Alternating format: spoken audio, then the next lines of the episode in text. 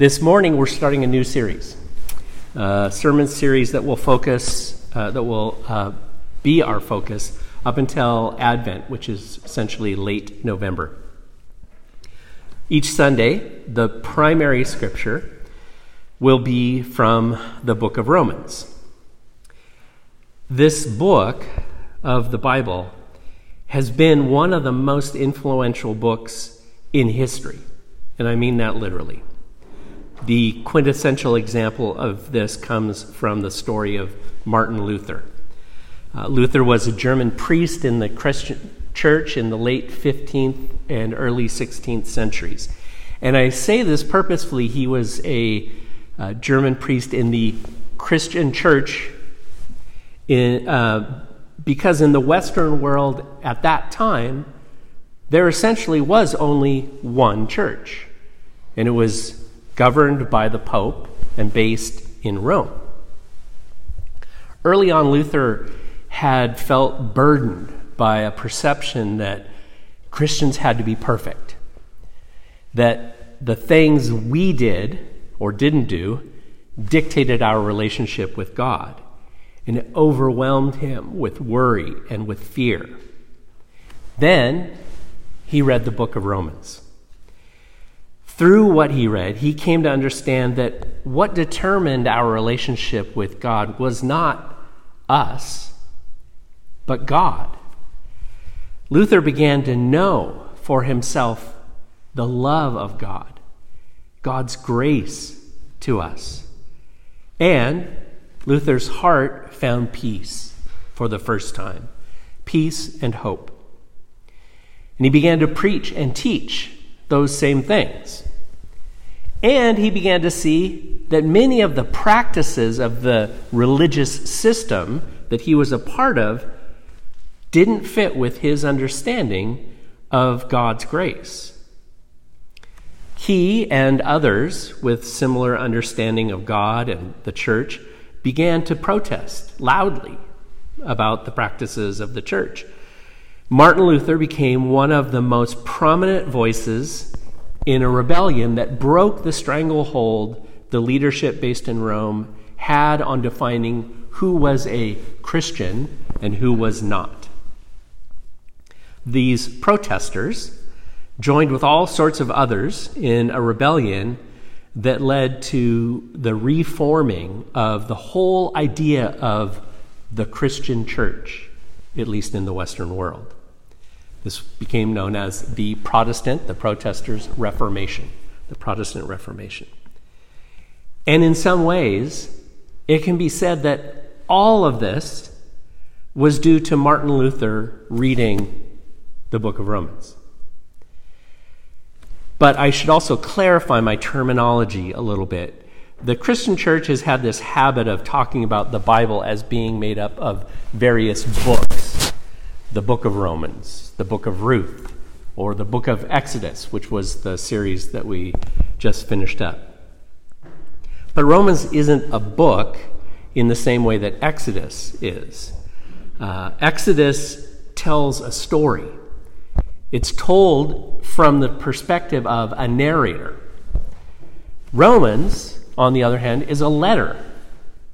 This was written, as I said in the children's part of it, this was written uh, by a guy named Paul, his Jewish name, Saul, and sent to some people in Rome.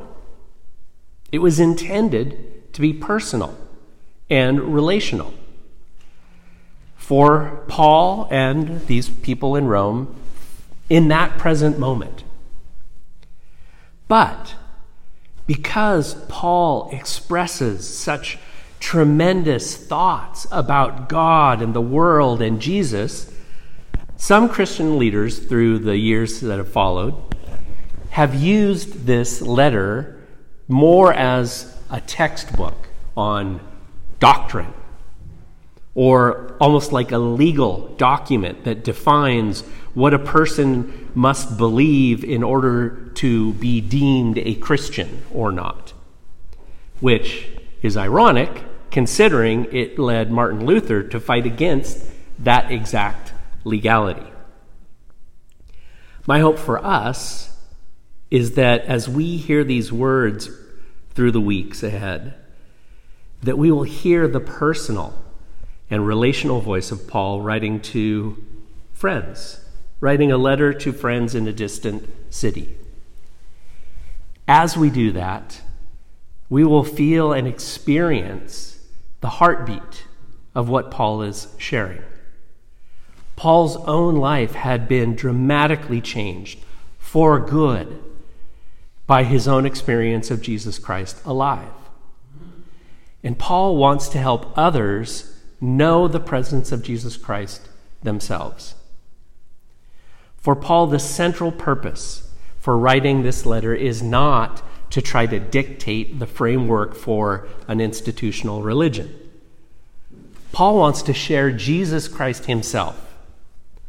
For Paul, the central message of the Christian church is Jesus himself, a living person who brings grace and peace and hope to anyone and everyone in the whole world, even the whole cosmos. Historically, we know this was a letter because letters of the time had a specific structure and details which are all present in Romans.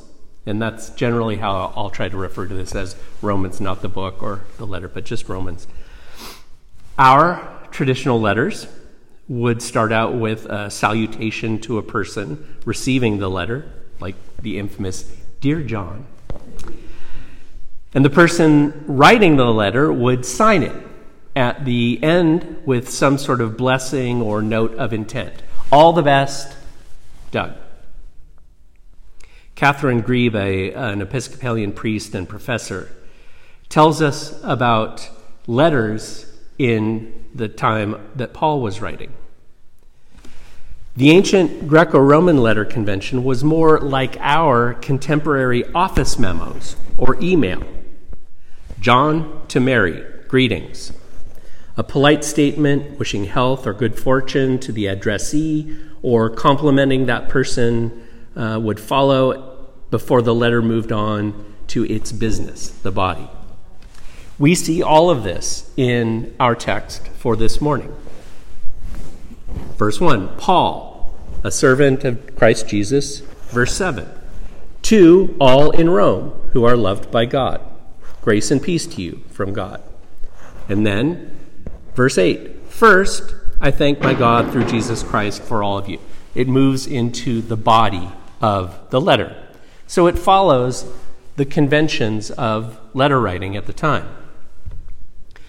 One of the noticeable differences, though, is that Paul adds to the basic components these flourishes beyond just a simple name introduction.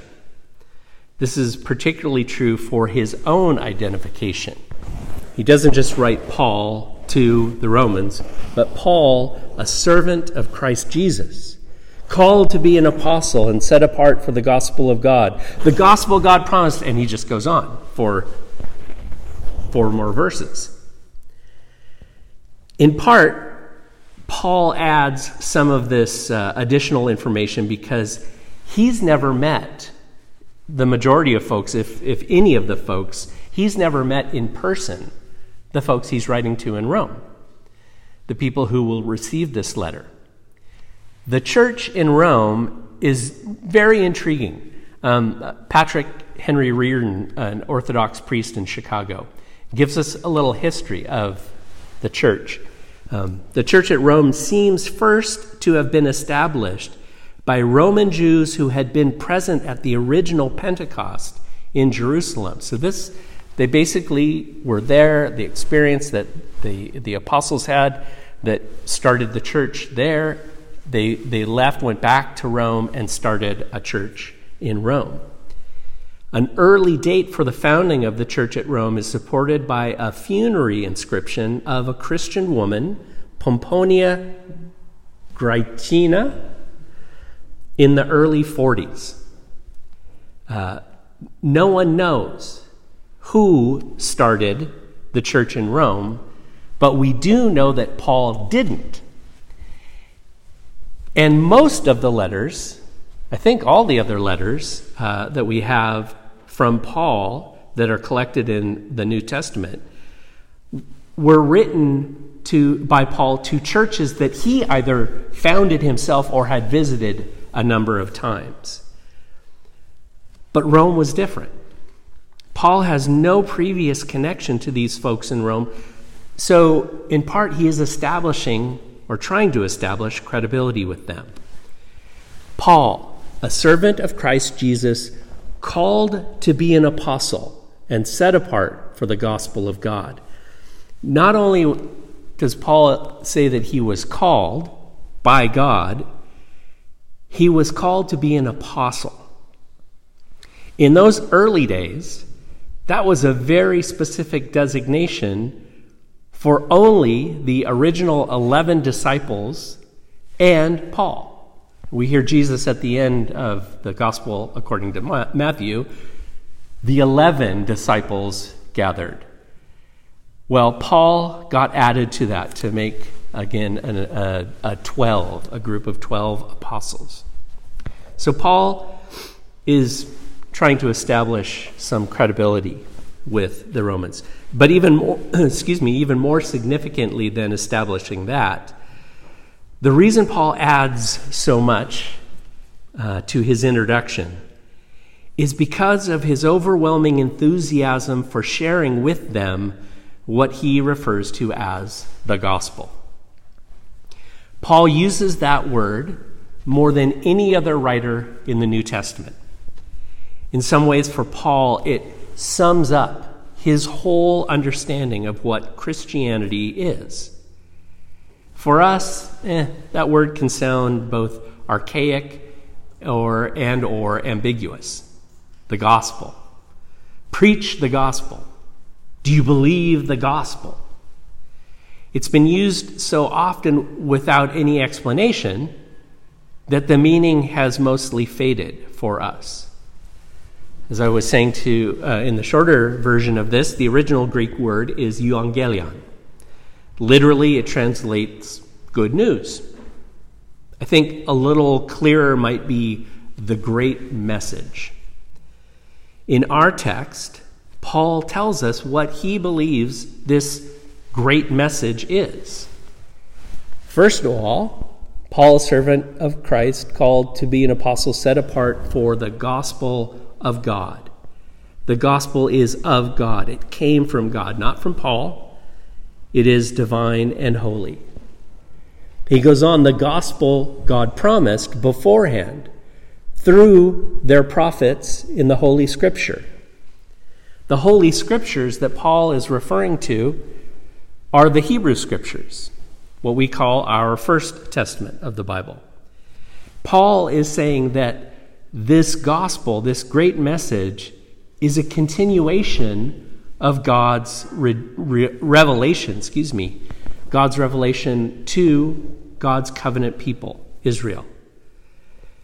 This, the gospel, is the fulfillment of promises like the one we read from Isaiah. The people walking in darkness have seen a great light, for to us a child is born. And the government will be on his shoulders, and of the increase of peace and righteousness there will be no end. That was a promise. And as one commentary put it, for Paul, the gospel then is the fulfillment of hopes which God inspired. This is the gospel of God that God promised beforehand through the Holy Scriptures, and then it gets to the heartbeat of it all regarding God's Son. The great message from God regards God's Son. Or another way to look at it is the subject of the gospel of God is the Son. For Paul, God's Son is specifically Jesus of Nazareth. He continues on in verse 3 uh, regarding the Son, who, as to his human nature, was a descendant of David and who through the Spirit of holiness was declared with power to be the Son of God by his resurrection from the dead. Jesus Christ our Lord. Jesus is not only the human descendant of David, but also the divine, appointed one, anointed one of God. And the verifying revelation for this truth was Jesus' resurrection from death. So the gospel for Paul is Jesus, the Christ himself, the living Lord. And he believes this because he experienced it. Many of us know uh, Paul's story. He was a Jewish Pharisee who was so angry at the blasphemous stories that the followers of this executed criminal Jesus, he's so angry at the stories they're telling about him having come to life and being divine that he was trying to round them up and have them executed as well. He was on his way to Damascus to find some of these blasphemers when Jesus Christ showed up blocking the road he was on and blinding Paul with his brilliance. Jesus then spoke to Paul, and Paul was changed forever. Paul tells the Romans what happened in verse 5. We were called, excuse me, no, we received grace. He's using the royal we here uh, through him and for his name's sake. We received grace and apostleship to call people from among all the Gentiles. And you also are among those who are called to belong to Jesus. And then Paul writes the greeting Grace and peace to you from God our Father and from the Lord Jesus Christ. But for Paul, these are not empty words that are used simply for convention. A British uh, theologian, F.F. Bruce, explains what Paul means with these specific words grace and peace to you. The grace of God is God's free love and unmerited favor to men and women, imparted through Christ. The peace of God is the well being which they enjoy through that grace. For Paul, the great message of the Christian church, the gospel, is Jesus Christ, who brings grace and peace for the whole world. And what Paul shared with the followers of Christ in Rome is what we share in Jesus Christ today the beating heart of Christianity, the gospel is Jesus Christ. Through the fullness of his life, death, and resurrection, Jesus has revealed that God isn't an angry judge who wants to punish people for breaking moral law. God is a loving parent, a loving mom and dad who want their family back together and all their kids happy and healthy.